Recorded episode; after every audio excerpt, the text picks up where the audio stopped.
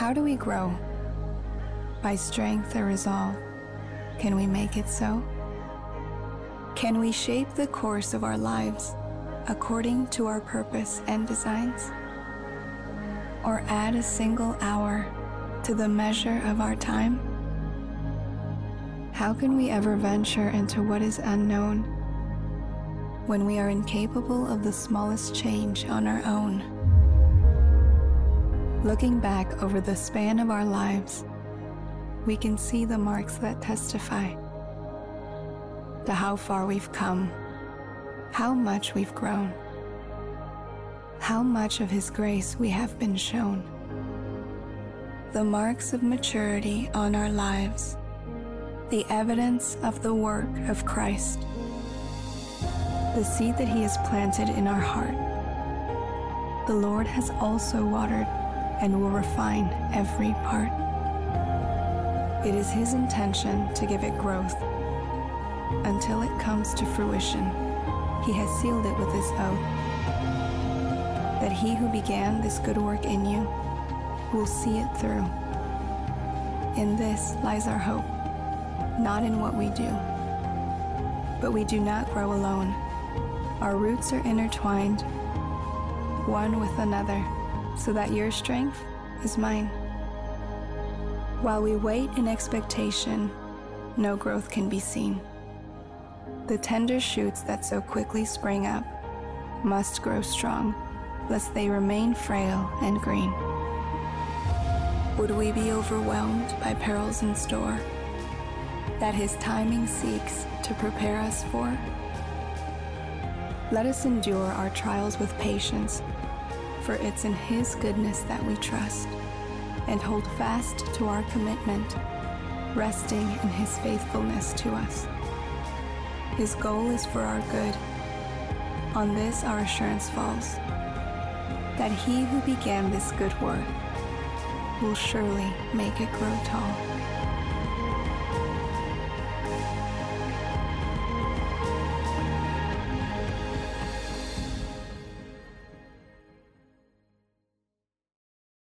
Started a series called Fully Alive, and Tim had the opportunity to be able to teach us and share us what does it look like to, to really and truly allow God to work in your life. You know, how does He, you know, God inspires us to know Him personally and to grow with Him spiritually. John 10 10 lays it out the thief comes to steal, kill, and destroy, but I have come that you can have life and have it to the fullest. We want to live our lives and be fully alive. You know, we talked about last week, you know, growing in our own walk with Jesus, loving God and loving others you know, talked about developing a spiritual growth plan. What does it look like to meditate on His Word? What does it look like to pray daily? What does it look like to be able to connect with others and to fellowship with others? And, and then to be able to, to give God our time, treasures, and our talents to be able to, to contribute with those things. You're doing just a, a, we're challenged to do a spiritual growth assessment. You know, this week I hope you took time to go in and to, to print that out and to be able to, to do a spiritual growth assessment in your own walk. If you didn't get the chance, it's on our website under last week's message. You can click on that link, print out the spiritual growth assessment, and, and it'll take you just a few minutes. Take about, about 30, or 30 minutes or an hour just to spend some time with God, reflecting and seeing how you're doing in your walk with Him to grow spiritually. Take some time to do that. If you didn't get a chance last week, man, we pray that you would do that this week. Um, today, we're going to continue to develop that build on what we talked about last week and how we're led into a triumphal procession, you know, through Christ. What is your aroma? That's the question. What is your aroma? What is your aroma? What do people see when they are around you? What do they sense when they're around you? What do they experience when they're around you? What is the aroma that you have? Do you have the aroma of Christ being led in that triumphal procession? What does it look like in your life? the way that we can, we can continue to do that. Scent is the, the most powerful of the five senses. It's the most powerful of the five senses. They say that just by hearing a word, you can imagine your brain automatically fires and you can remember the scent. You can almost even smell it. I want to say a word. I want to see if this works with you. I want to say the word orange. Right now, you can think of what an orange smells like. Fresh sliced orange, nice fresh cup of orange juice. Anybody else getting thirsty or hungry in here? All right, so the opportunity for, for you just to hear a word and to be able to, to put it in play. Onion. You know, think about slicing an onion. All of a sudden, you know, you just, your, your senses get overwhelmed because if you've done that, you know Some of you are tearing up already. You know, you know what it's like to slice an onion. It just, that sense is there. Think about a banana, you know, the odor of a banana. You can just tell and you can just see that sense, those different odors, those different aromas that your brain locks in. There's some different aromas that stick with you as well. They stick with you. You know, if you're if you're out camping with some friends or camping with your family, the next day you go home and what does everything smell like? Smells like the campfire, smells like the smoke, right? That just aroma, it sticks with you. You know, my favorite restaurant, Waffle House. All right, can I get an amen? Right? All right, so you know, you go to Waffle House, you meet somebody there at six o'clock in the morning, you go through your day. At lunchtime, you're walking into the restaurant, and all of a sudden you're like, I smell Waffle House still. Why? Because that aroma just stays with you. It sticks with you. You go to Waffle House, you're to smell like Waffle House the rest of the day, which is not a bad thing. Somebody asked me, was like, hey, what is that you're wearing? I'm like, Waffle House, yeah. So, you know, that aroma that just sticks with you, there's different things, there's different times, you know, that, that when, you, when you're in a situation and you leave that, that aroma just stays with you, sticks with you. A locker room, you know, you go to a locker room, you recognize that odor. You know, you recognize the odor of a locker room, right? You recognize what it's like. It's just certain things, certain aromas that just stick with you. You know it, you catch it, you remember it, okay? If you got a teenage boy, you know what I'm talking about, all right? Teenage boy, especially riding down the road, okay? All right, riding down the road, you got to roll the windows down more than once, okay? Why? Because that aroma that's about to make you puke in your mouth, all right? There's different aromas that stick with you. Some are really good, and man, some are just putrid. So, from there, you know, what is your aroma? What is the aroma that you have? As you guys open up to 2 Corinthians chapter 2, we're going to look at 2 Corinthians 2, 14 through 16 this morning, and we'll hit 17 at the end. Open up, while you guys are turning there, let me tell you where this kind of ties in from. It's talking about being led in a triumphal procession. It's talking about being led, you know, and the aroma that happens with that. So, back during the, the, the, Old Testament times, two kingdoms would go off to war. And as these two kingdoms would go off to war, they would fight against one another, and when the, when the, the battle was over, the victor of that, that, that war would come back into their hometown. And as they came back into their hometown, there was this huge celebration where everybody would come, they'd fill the streets, and they would throw flowers out into the, the streets. They would throw roses out into the streets. They would have this huge celebration and this, this victory of this battle that they've won. And as those soldiers came back in, it was called a triumphal procession that they were led into as they came back into the street.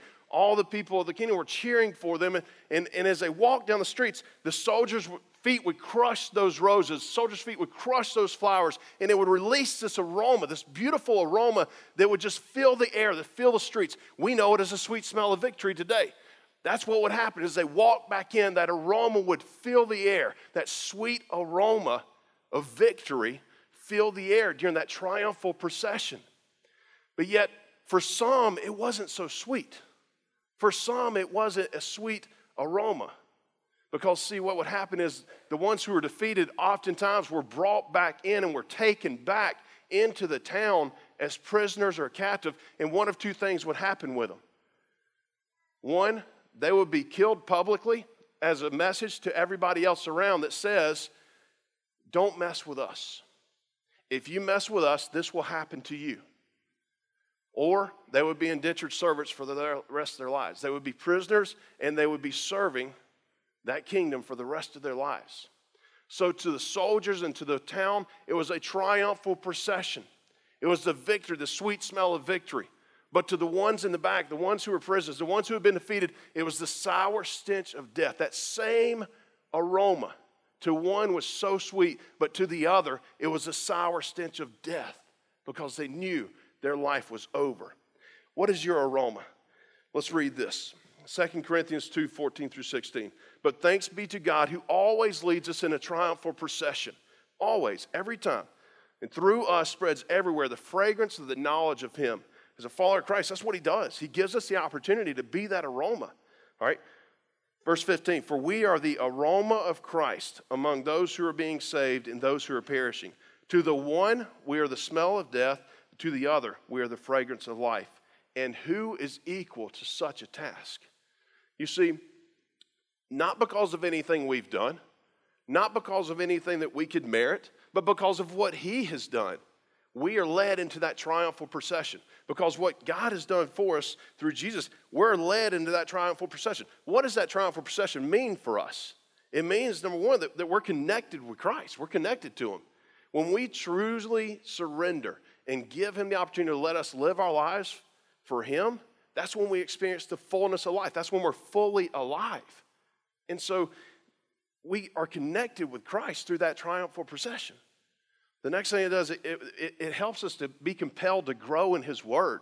As we continue to grow, not only do we grow and we're filled up spiritually, but, but guess what? We have the opportunity to share that with others.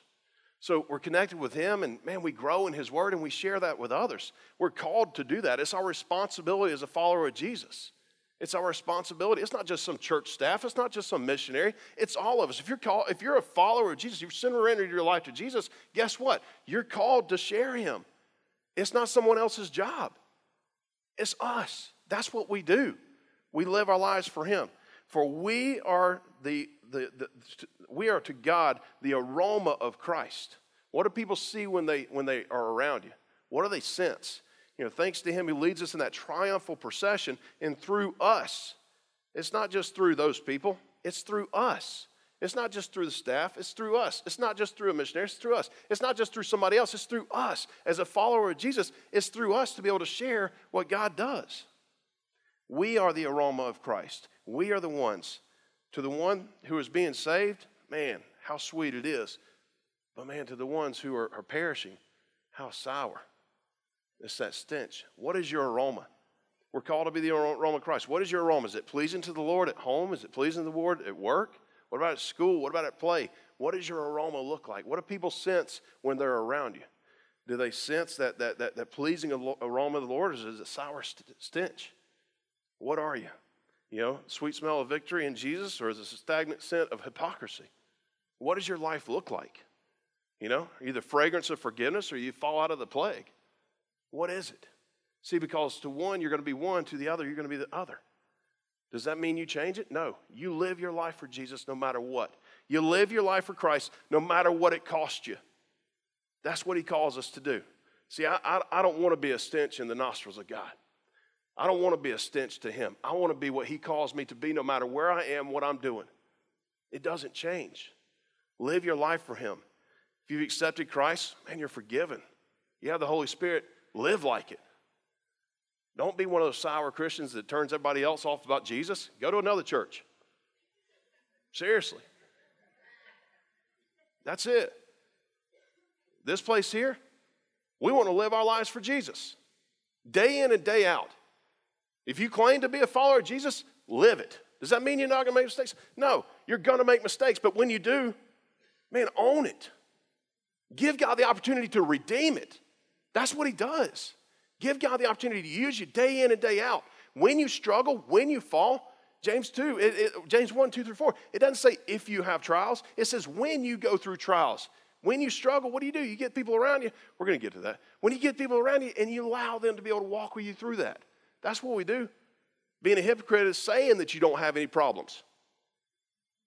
That's what it is. Being a hypocrite isn't being saying you're a Christian and struggling. That's being a Christian and struggling. That's being a follower of Jesus. And when you struggle, you go to others.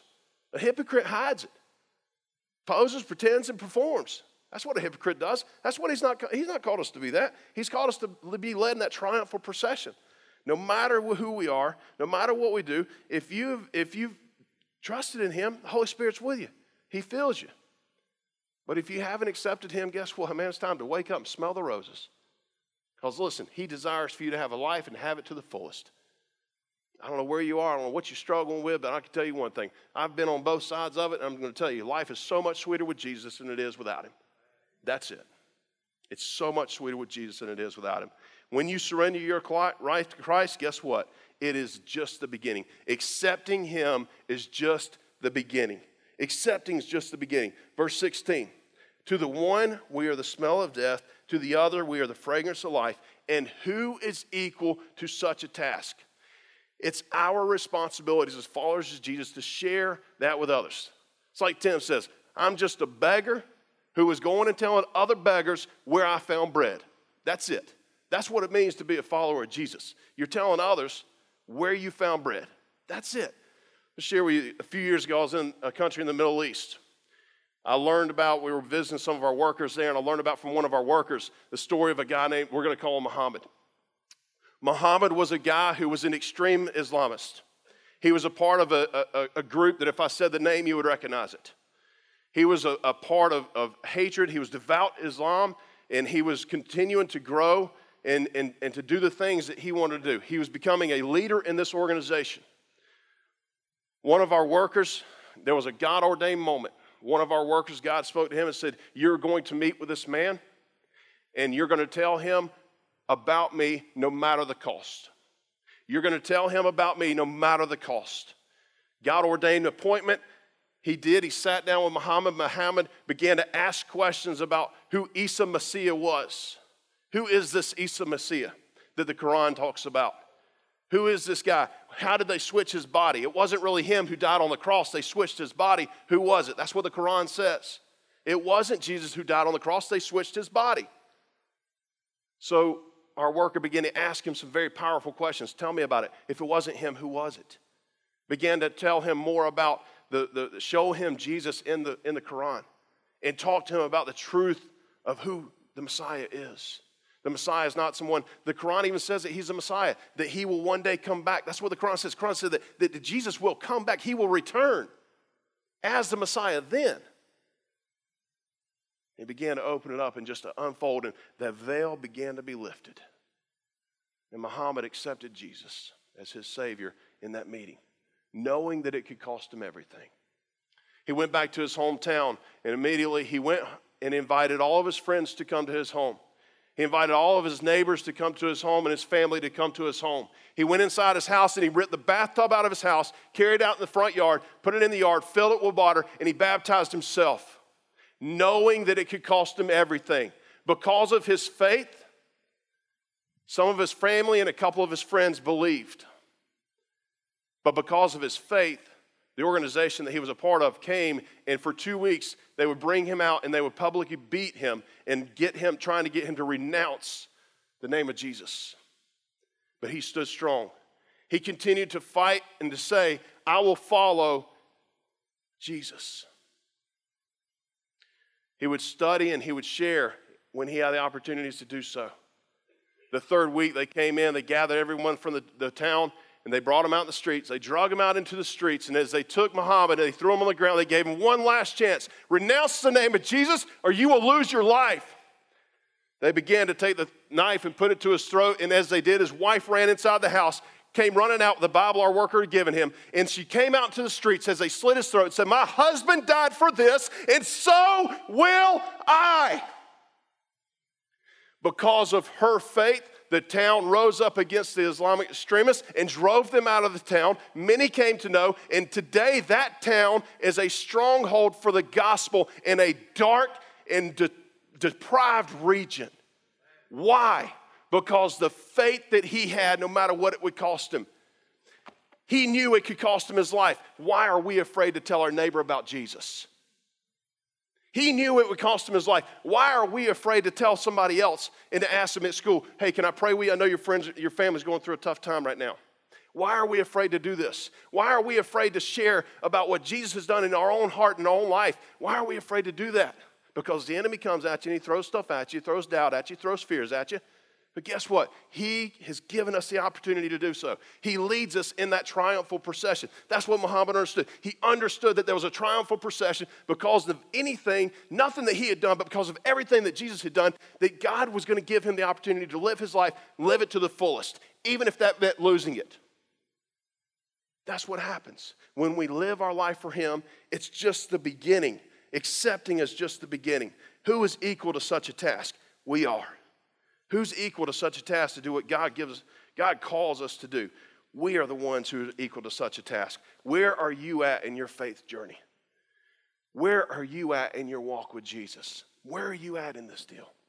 See, because He's calls all of us to do what He calls us to do, to share His word, to live for Him.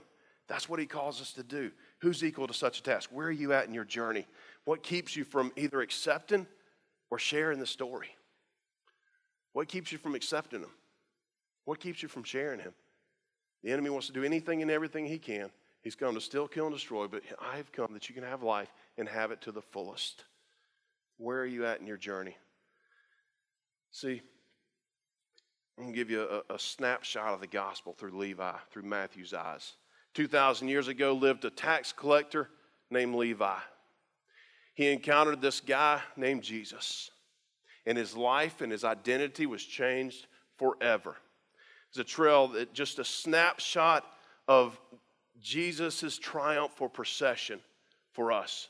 It's just a snapshot. Bear with me here. In Matthew chapter 1 and 2, it says all of this took place. All of this took place to fulfill what the Lord had declared. Jesus was born, John prepares the way. Jesus is baptized, God says, This is my son whom I love, and I am well pleased. Matthew 4, Jesus says, Come follow me. 5, 6, 7, and 8, he lays it out. You're the salt of the earth and light of the world. Where your treasure is, your heart will also be. You will recognize them by their faith and follow me. Let the dead bury the dead. 9, 36 through 38, where he saw the crowds, he had compassion on them because they were like sheep without a shepherd. He told his disciples, Pray to the Lord of the harvest and ask him to provide workers for the harvest field. The workers are the, the harvest is plentiful, but the workers are few. Pray and ask him to send the workers out into the field. Chapter 10 Whoever acknowledges me before men, I will acknowledge before my Father in heaven, but whoever denies me before men, I will deny before my Father in heaven. This is Jesus laying it out. It's a snapshot of that triumphal procession. 11, come to me, all who are weary and burdened. My yoke is, is, is, is light. Learn from me. I will give you rest. I am gentle and humble in heart. You will find rest for your souls. My yoke is light. My, burden, my yoke is easy. My burden is light. This is Jesus laying it out. This is just, just the, the snapshot of what he, what he laid out for us.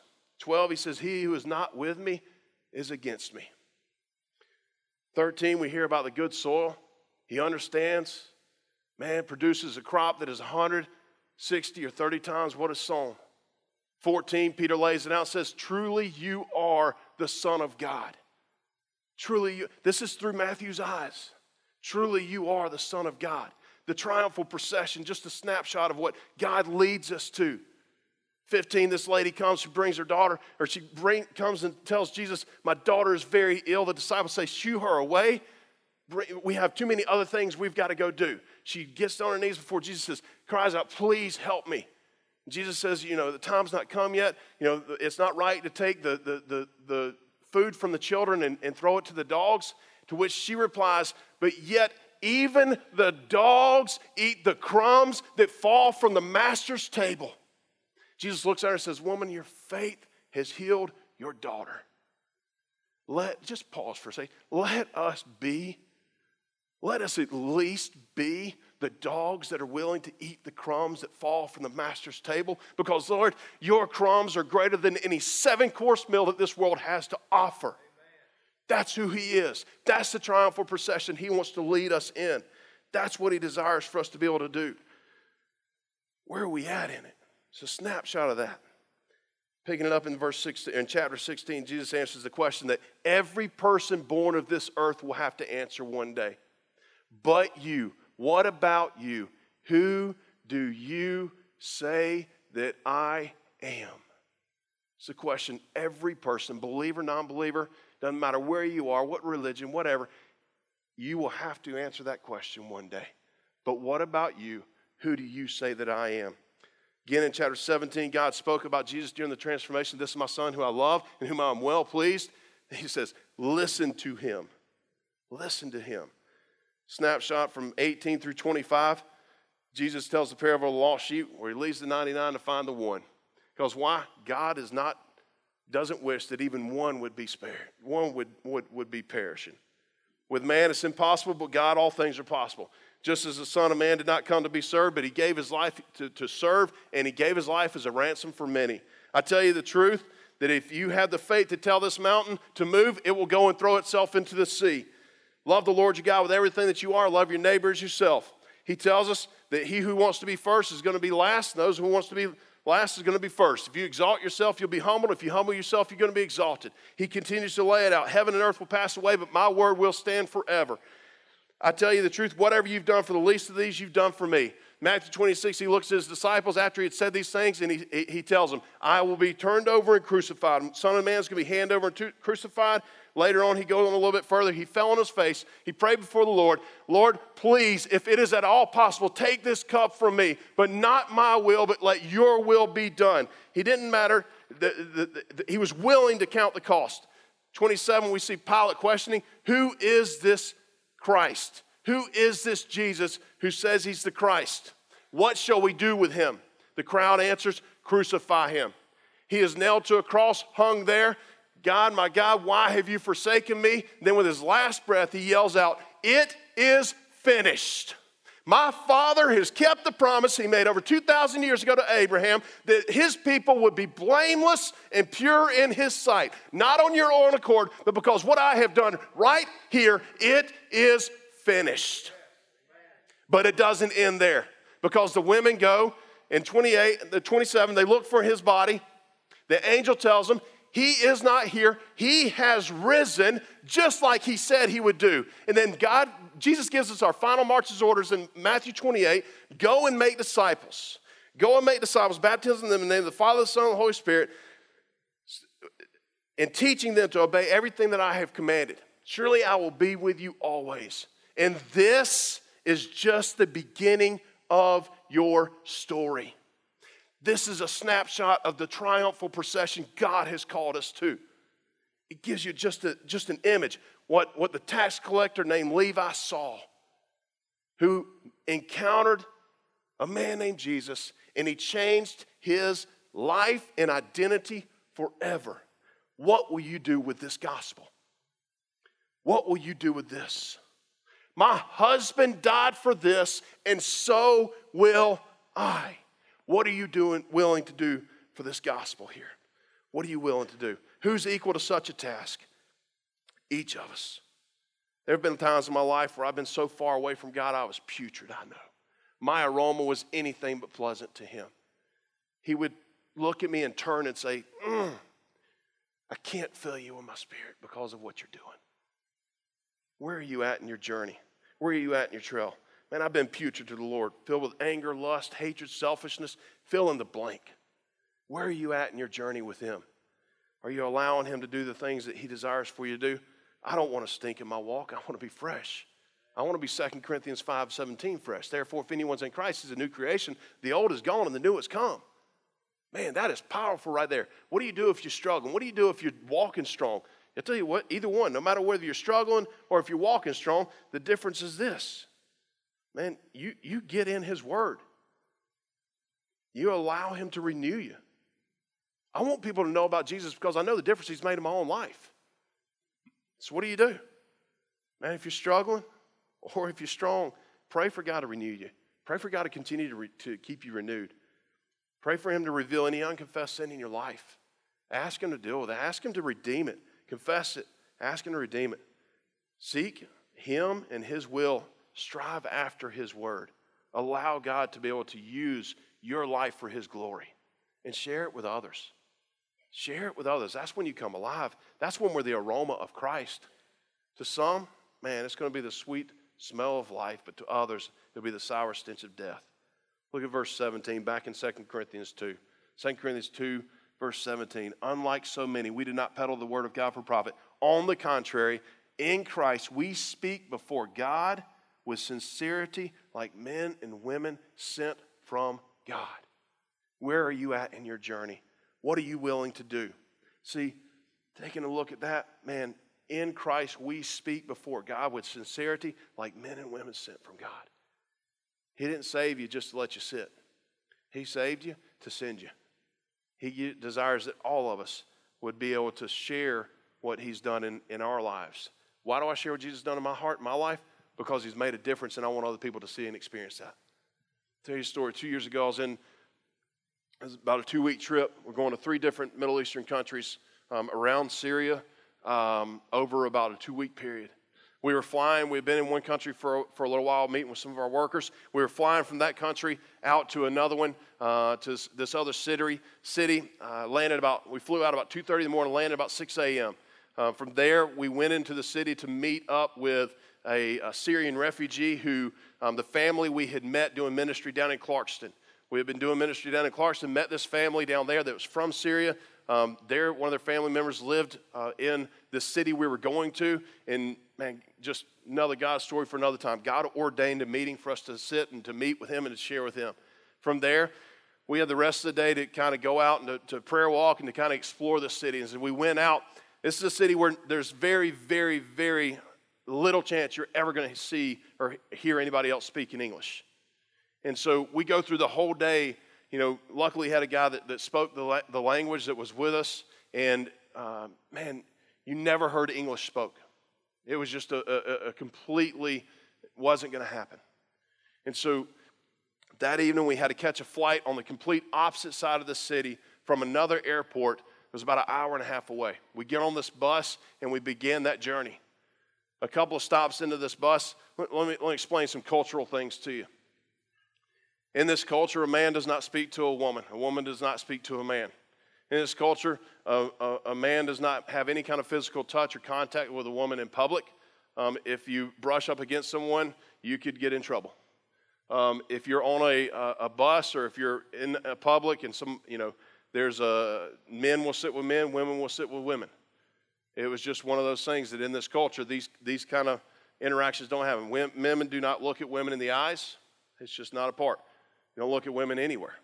It's just you, you move the other way. That's just the way it, it is in this culture. We were sitting on this bus as it's getting crowded.